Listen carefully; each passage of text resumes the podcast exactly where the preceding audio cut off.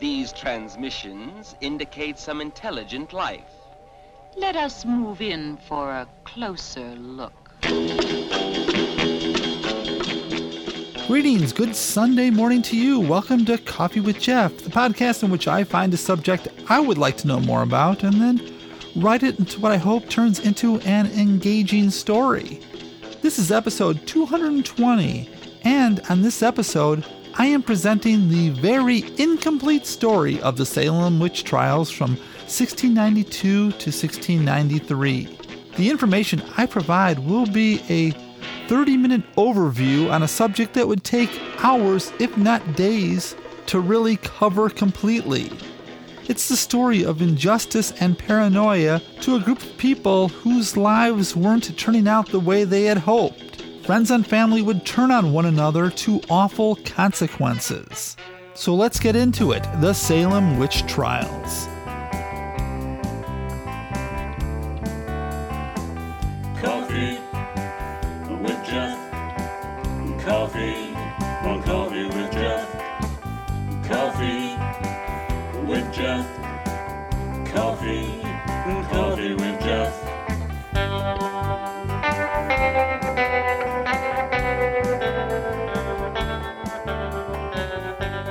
Know, it occurred to me not too long ago that I know very little about the Salem witch trials.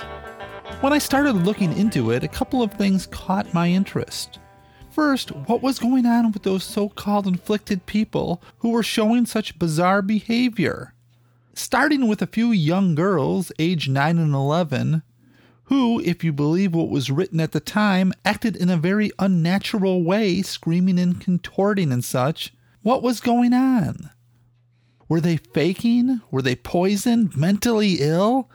And what about the confessions? Assuming there was no such thing as witches, why did some people confess to being a witch? And how did it end?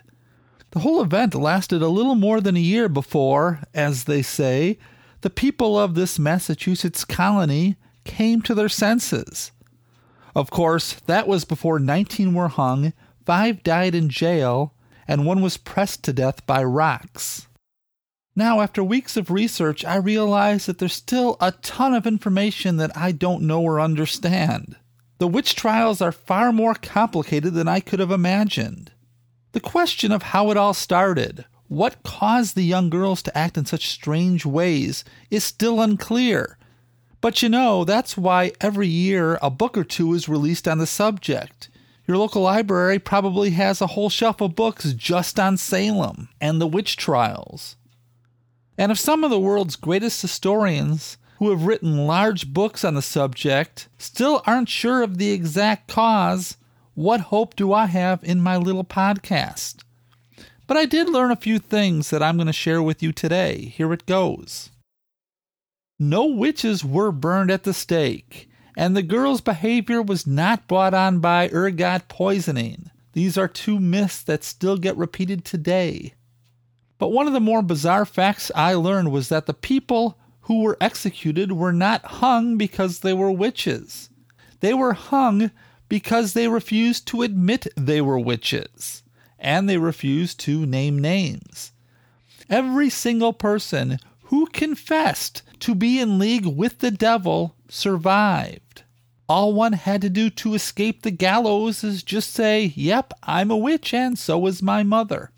Of course, it's sort of a catch 22 thing, right? I mean, if folks were hung for admitting that they were witches, then no one would admit it. And if we kill those who deny it, it'll encourage those that are witches to confess. The catch here is that there's no way to be found innocent, and not a single person was. The first question is why the first two girls, Betty Parris, who was nine, and her cousin, Abigail Williams, 11, began acting so strange. They woke up one day shrieking with their bodies bending in abnormal ways. This behavior would come and go, and soon others began doing the same thing. The cause of the later inflicted could be explained by mass hysteria or in some cases just plain faking. But those first two, I'm not sure, and well, neither is anybody. That's a mystery, and from what I read, no one fully agrees on the cause, even today. The first thing we need to understand was that witches were a real thing to the people in the 17th century. Very real. It scared the crap out of them. When things went wrong, failing crops, strange diseases, wars, especially those that they were losing, horrible weather, and generally anything else with no logical explanation, it had to be the devil's doing. And all of that was going on at Salem at the time. I mean, for lack of a better expression, it might be what you call a perfect storm. There wasn't one single cause of the Salem witch trials. Shortly before their outburst, Betty and Abigail, with possibly a friend or two, had been sneaking off and playing a game. They were attempting to look into the future to determine their future husbands and social status. One technique they used was called a Venus glass. It worked like this. By separating the egg whites from the yolks and then dropping the egg whites into a glass of water, one could see the future. If, for instance, the egg white ended up looking like a ship, your future husband would be a sailor. If it looked like a plow, your husband would be a farmer and such. Now, this sounds like harmless fun, like using an Ouija board, but not to the Puritans in New England. Any kind of fortune telling was through the work of the devil. God did not predict the future. And considering Betty's father was Reverend Samuel Parris of Salem Village, a man who had been preaching repeatedly on how Satan was in their midst. Who knows what effect this might have had on the young children's minds? Now, the Reverend was talking about Satan more than usual because things weren't going right for the settlers. The Puritans were a highly conservative religious movement. They had come from England decades earlier to the New World to create a utopia. It was to be the perfect society that followed the literal word of the Bible. But things hadn't gone well. Has the idea of a utopian society ever turned out well? Anyway, Salem Village was really an unhappy place. People were arguing over land and religion, and of course, money. To show how bad things were, they were on their fourth reverend in under 20 years. Most communities had one reverend that would stay at the church for their whole life, for 30, 40, 50 years. But in Salem, because of infighting and money issues, they often failed to pay the religious leaders. At the time of the girl's outburst, Reverend Parris was no longer getting paid by the community. The village was not only having money problems, they were also scared.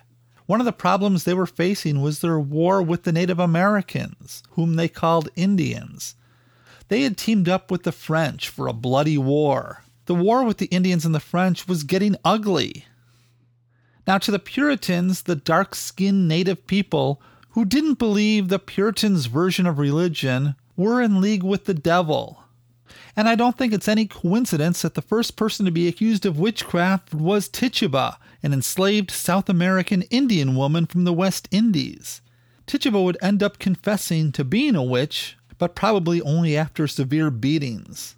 As you might expect, the Native Americans, who had lived there for thousands of years, weren't happy with the Europeans taking over their land, killing and enslaving their people and such. To the Puritans, the Native Americans didn't cultivate the land, therefore, they had no right to it. The Native Americans responded by attacking settlements of the north of Salem, in the Maine area. Many residents of the Salem area were refugees from the north who had witnessed their villages being burnt to the ground and most of their family and friends butchered. One such case was Mercy Lewis, whose village in Falmouth, Maine was attacked. The 14 year old witnessed both her parents being killed, along with her grandparents, aunts, uncles, and most of her cousins. The orphan was put in care of Reverend George Burroughs, who we'll talk about later, and would become one of the witnesses at the trials. One could only imagine what effects experiences like this could have had on a 14 year old's brain. And there were many in Salem who were in similar situations. These young women who, at one time, had an expectation of a normal life to grow up, get married, and have a family of their own. But now they had nothing. Their lives were ruined. They would spend the rest of their lives as servants to those who had taken them in. Any chance for a happy life was done. Not to mention that many had what we would call today PTSD. And even if the children of Salem didn't personally witness the horrors of war, they certainly heard the stories from those who did. Everybody had to be thinking it was only a matter of time before they would be attacked. And of course, it was all the devil's doing. And the children of Salem, for the most part, weren't allowed to be children. They were to be seen, not heard. By the time they were in their young teens, they were expected to be hardworking, well behaved, proper church going citizens. That's a lot of pressure for young minds. Now, at the time, New England was in the midst of the coldest weather in 500 years, causing crops to fail, which led to starvation and inflation. To many, it seemed like Satan was winning and the great utopian experiment would fail. Soon they would be on ships headed back to England. When you take all this into account starvation and inflation, infighting among citizens, the threat of an attack at any moment, the expectations of not acting like a child, the games you play thought to be evil, that's a lot to put on the shoulders of an eight year old. Something had to give. And one must remember that this was at a time when the beating of women and children were a regular form of punishment. And when you add to that that the Parris household was run by a strict preacher who would constantly talk about how the devil had invaded their community, it's understandable that a young mind might just break. There is something that we understand today that we call mass conversion disorder. This is when pressure gets to be so much that people's brains just can't handle it anymore, and their inner turmoil gets converted into physical actions. They snap and begin to act crazy, uncontrollably weird. It isn't faking or acting, it's basically temporary madness. This is what many believe happened to the first couple girls. Yet I still wonder why it happened to both girls at the same time. Or was it just one girl and the other just went along for the ride? I can't say what actually happened. I don't think anybody can. But when this odd behavior began to happen to the children in Reverend Parris's home, the experts told him that they were under the influence by somebody who was bewitched. Suspicions quickly fell on the black slave Tituba. Tituba would eventually, after I'm sure some painful encouragement, name names, picking out a few outcasts in the village Sarah Good and Sarah Osborne. And since the Puritans followed the Bible strictly, and the Bible clearly stated Thou shalt not suffer a witch to live, the penalty was obvious. Yet, like I said, in Salem, it was only those who didn't confess that died. But why would people confess? Why would a friend turn on a friend or a family member? Well, you have to understand what they went through. When accused, you were put into shackles, stripped naked to look for devil's teats. Then you were locked into a horrible, dark, dirty, small jail that provided no heat or air conditioning or sanitation. It would be freezing cold in the winter and broiling hot in the summer. One of the first accused was Sarah Good. She was pregnant and locked up along with her four year old daughter, Dorothy. Dorothy, you see, had to be locked up because, well, if the mother was a witch, she probably was one too. They believed that witchcraft ran in families the child would end up going insane. Sarah would give birth, but the child died shortly after, probably due to malnutrition from the harsh conditions of imprisonment. Five would end up dead due to the awful prison conditions. Now, if the trial happened almost immediately, this might have been over quick, but there was a problem. Salem Village had lost their charter. They were waiting for a new charter and a governor and they couldn't do a thing till this happened. Therefore, those first few arrested had to spend months in jail waiting. This made matters worse. As time went on, fear and suspicion among the residents slowly grew. And if things weren't bad enough, here's one more interesting fact about the jails in Salem. When you were in those jails, you were expected to pay for the privilege of being there, a daily rate and you even had to pay for your own meals. Usually, this was done through family members. Now, the trial, if you could call it that, was horrible. The accused wasn't allowed legal representation, and many of those who were brought before the trial had no idea how to act. They had no lawyers to help, and they were considered guilty until they were proven innocent. It would start off with questions like, What evil spirits have you been familiar with? And why do you hurt these children? The court was basically saying, We know you're a witch, just tell us why. Spectral evidence was allowed as legal evidence. What spectral evidence? Well, let's say you're on the stand and you're trying to defend yourself or prove your innocence or whatever. Then some woman or child in the audience starts flopping around and moaning, screaming, pointing at you, saying that you are causing them pain. Well, you're sitting on the stand 20 feet away. Well, the court believed that there was some sort of apparition sent by you to attack the girls. Only those that were being attacked could see it. It was almost like there was a second you, invisible to everyone but the inflicted, who was doing the damage. This was allowed in court as proof of your guilt. And you know what? It had to be, because without that, there was no way to prove somebody was a witch. Now, after Betty and Abigail, more began to act the same, screaming and convulsing, and of course, pointing out the guilty. What was going on there?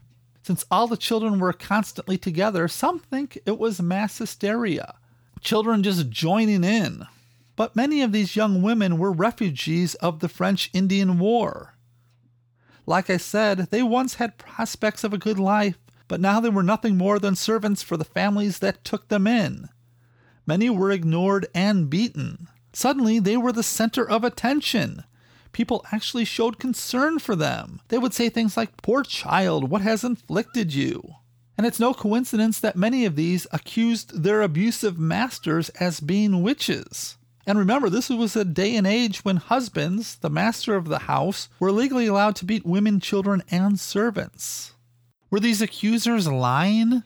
Probably some, but others most likely believed in what they were saying.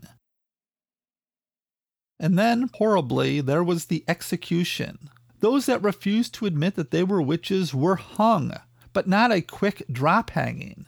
You see, in a usual hanging, the body falls and the snap of the rope quickly breaks the neck, causing almost instant death. But in Salem, the poor souls were just sort of pushed off a ladder. Their death was a slow strangulation. Spectators would stand and watch as the victim slowly and painfully swung back and forth, choking, attempting to breathe with an awful sound as the life slowly left their body. So, when you take all that into account, it's surprising that anyone was hung. I mean, knowing that and still refusing to confess or name names, that's incredible. I'm not sure if I could be brave enough to stick with my ideals and be hung. In all, 19 were executed by hanging 14 women and 5 men. I think that what I got most out of my research is that there were those who would rather die and tell the truth than make up a story and get off light, which is just astounding to me. And you know, not everybody in Salem believed in the witch trials. In fact, the community was probably split down the middle of believers and non believers.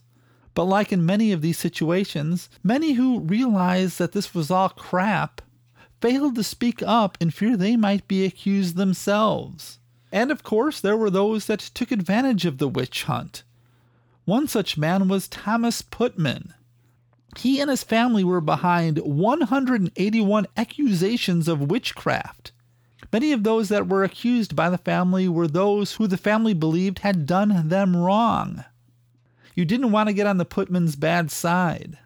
One such man was 42 year old George Burroughs. George Burroughs was a Harvard graduate and a non ordained minister. He was very intelligent, handsome, strong, and abusive. But George's problems started years before the trials. He was the minister of Salem Village from 1680 to 1683, but like Reverend Parris, had trouble getting paid. When his wife unexpectedly died in 1681, he had no money to pay for the funeral. He borrowed the money from Thomas Putman. But he was unable to pay the money back because, well, he had no income. He ended up being taken to court by the Putmans because he failed to pay back the money. The Putmans never forgave him for this.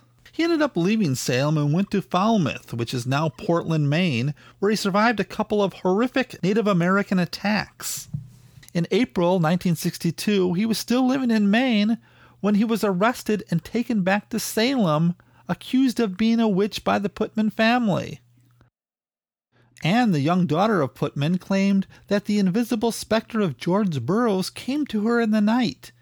He told her that he was the leader of the witches. She also claimed that his first two wives came to her and said that he had killed them both, and he had also killed the preacher in Salem that was there before him.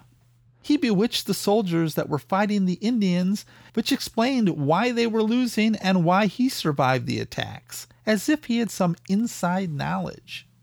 Now, George Burroughs wasn't liked in Salem, and many believed he was just the kind of guy that was moving the community away from the Puritan ways. So many testified against him, including Mercy Lewis, the young girl who had survived the Native American attack that I spoke about earlier.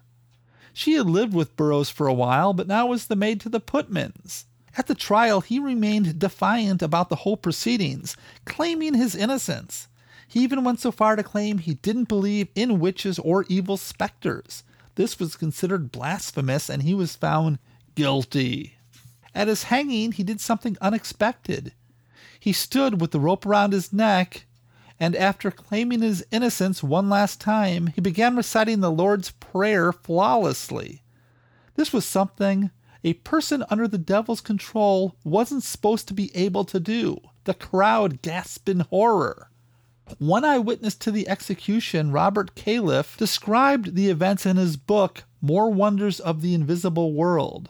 Mr. Burroughs was carried in a cart with others through the streets of Salem to execution. When he was upon the ladder, he made a speech for the clearing of his innocence, with such solemn and serious expression as were the admiration of all present.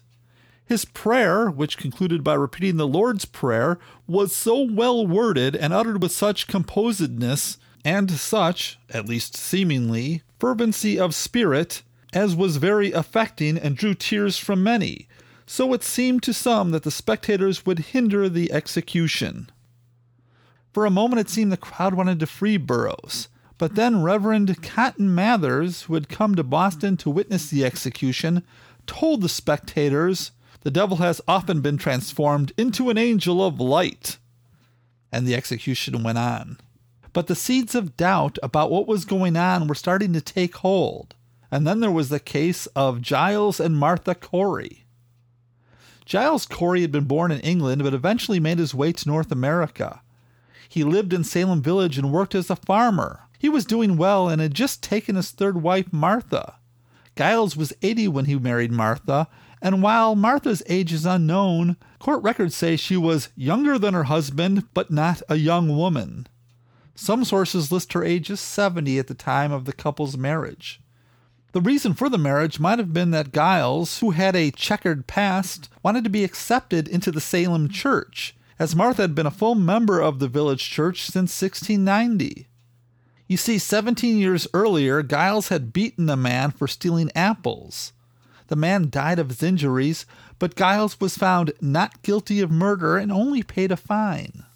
Now, when the first three women, who were a slave, a beggar, and an invalid, were accused, Giles wanted to watch the proceedings, but Martha, his wife, didn't want him to go and even took the saddle off the horse and tried to stop him. Giles went anyway. Martha had her doubts about the whole thing. Martha would eventually be formally accused of being a witch, this might have been because she tried to prevent Giles from going and that she had spoken about her opposition to the witch hunt. But whatever the case was, Giles was so swept up in the proceedings that, for a while, he believed the charges against his wife. Soon after, however, several women accused Giles of witchcraft, and he was arrested. It was then, it is thought, that he realized the truth about what was going on.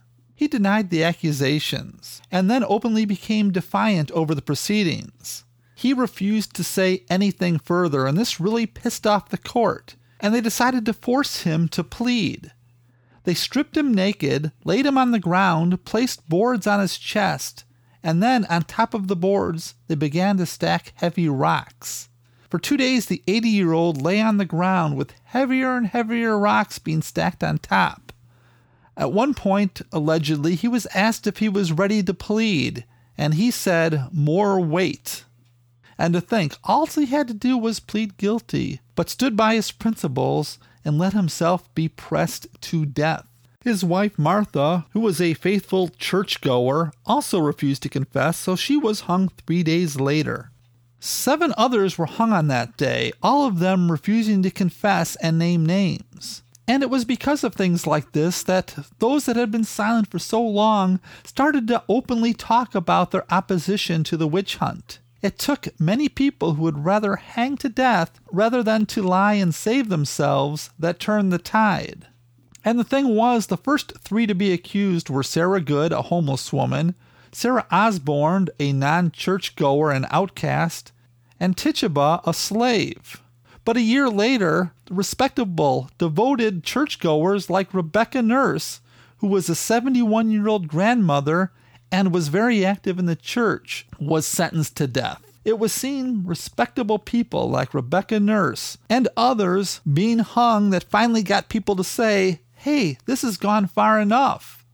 And besides, all the local jails, from Salem to Boston, were filled to their capacity with people waiting trial. Finally, spectral evidence was made inadmissible in court, which made it impossible to prove somebody was a witch. The trials came to an end. For Rebecca Nurse, she was fully exonerated less than 20 years after her hanging.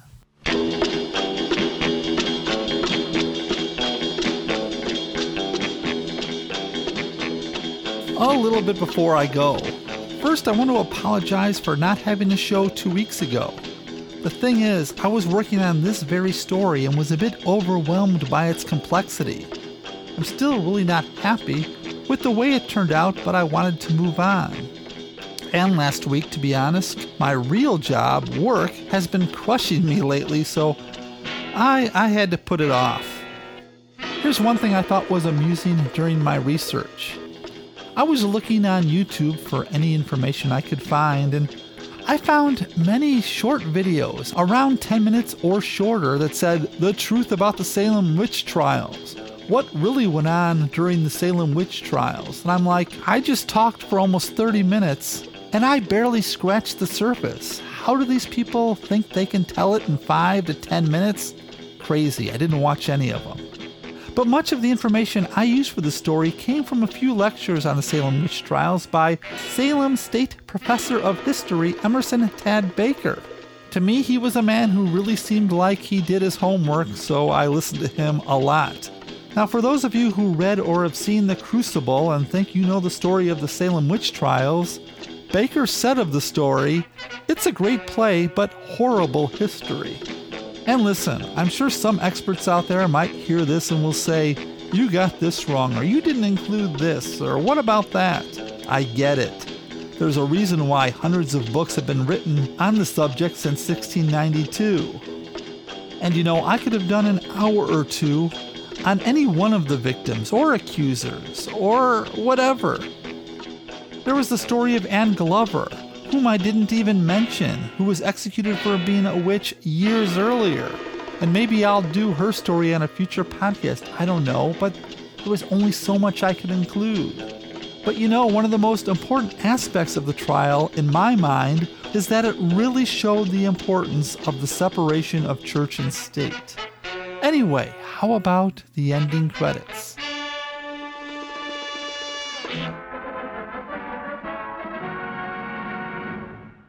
You've been listening to Coffee with Jeff, a Zeus Brothers Entertainment podcast.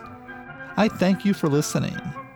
You know, this show takes money to produce and make available. If you'd like to help me out, if you could afford a few coins, just go to my website and look for the Patreon link at the top. My website is Coffee with Jeff, all one word. And why don't you tell your friends about it? You can email me at coffeewithjeff at gmail.com for any reason You can follow me on Twitter. My name on Twitter is Coffee with Jeff, all one word, and I have a Coffee with Jeff Facebook page. Your story ideas are always welcome. I'm always looking for new story ideas. And links to all the sources that I used to write today's episode, including Tad Baker's lectures, are available at transistor.fm's Coffee with Jeff page for this episode. Again, you can find the links at my website.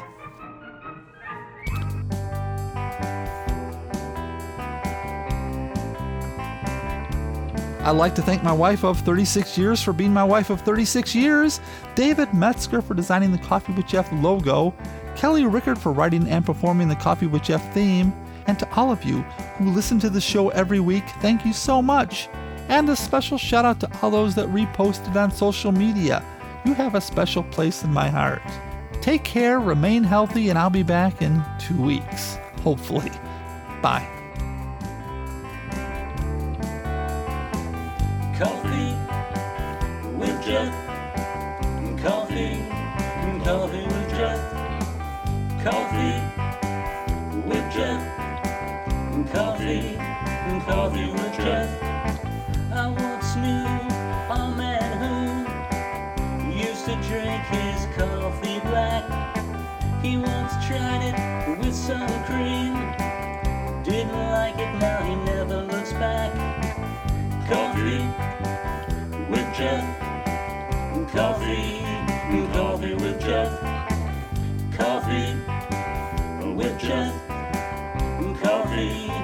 Coffee with Jeff.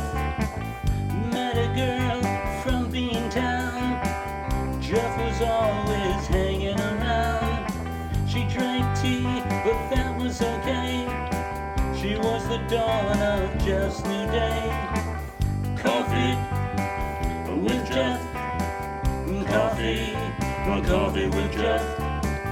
Coffee with Jeff. Coffee, coffee with Jeff. Years go by and life's filled with change. Sometimes your plans get rearranged. He's seen it all and he's weathered it too. So Jeff wants to have some coffee with you. Coffee with Jeff. Coffee, coffee with Jeff. Coffee with Jeff.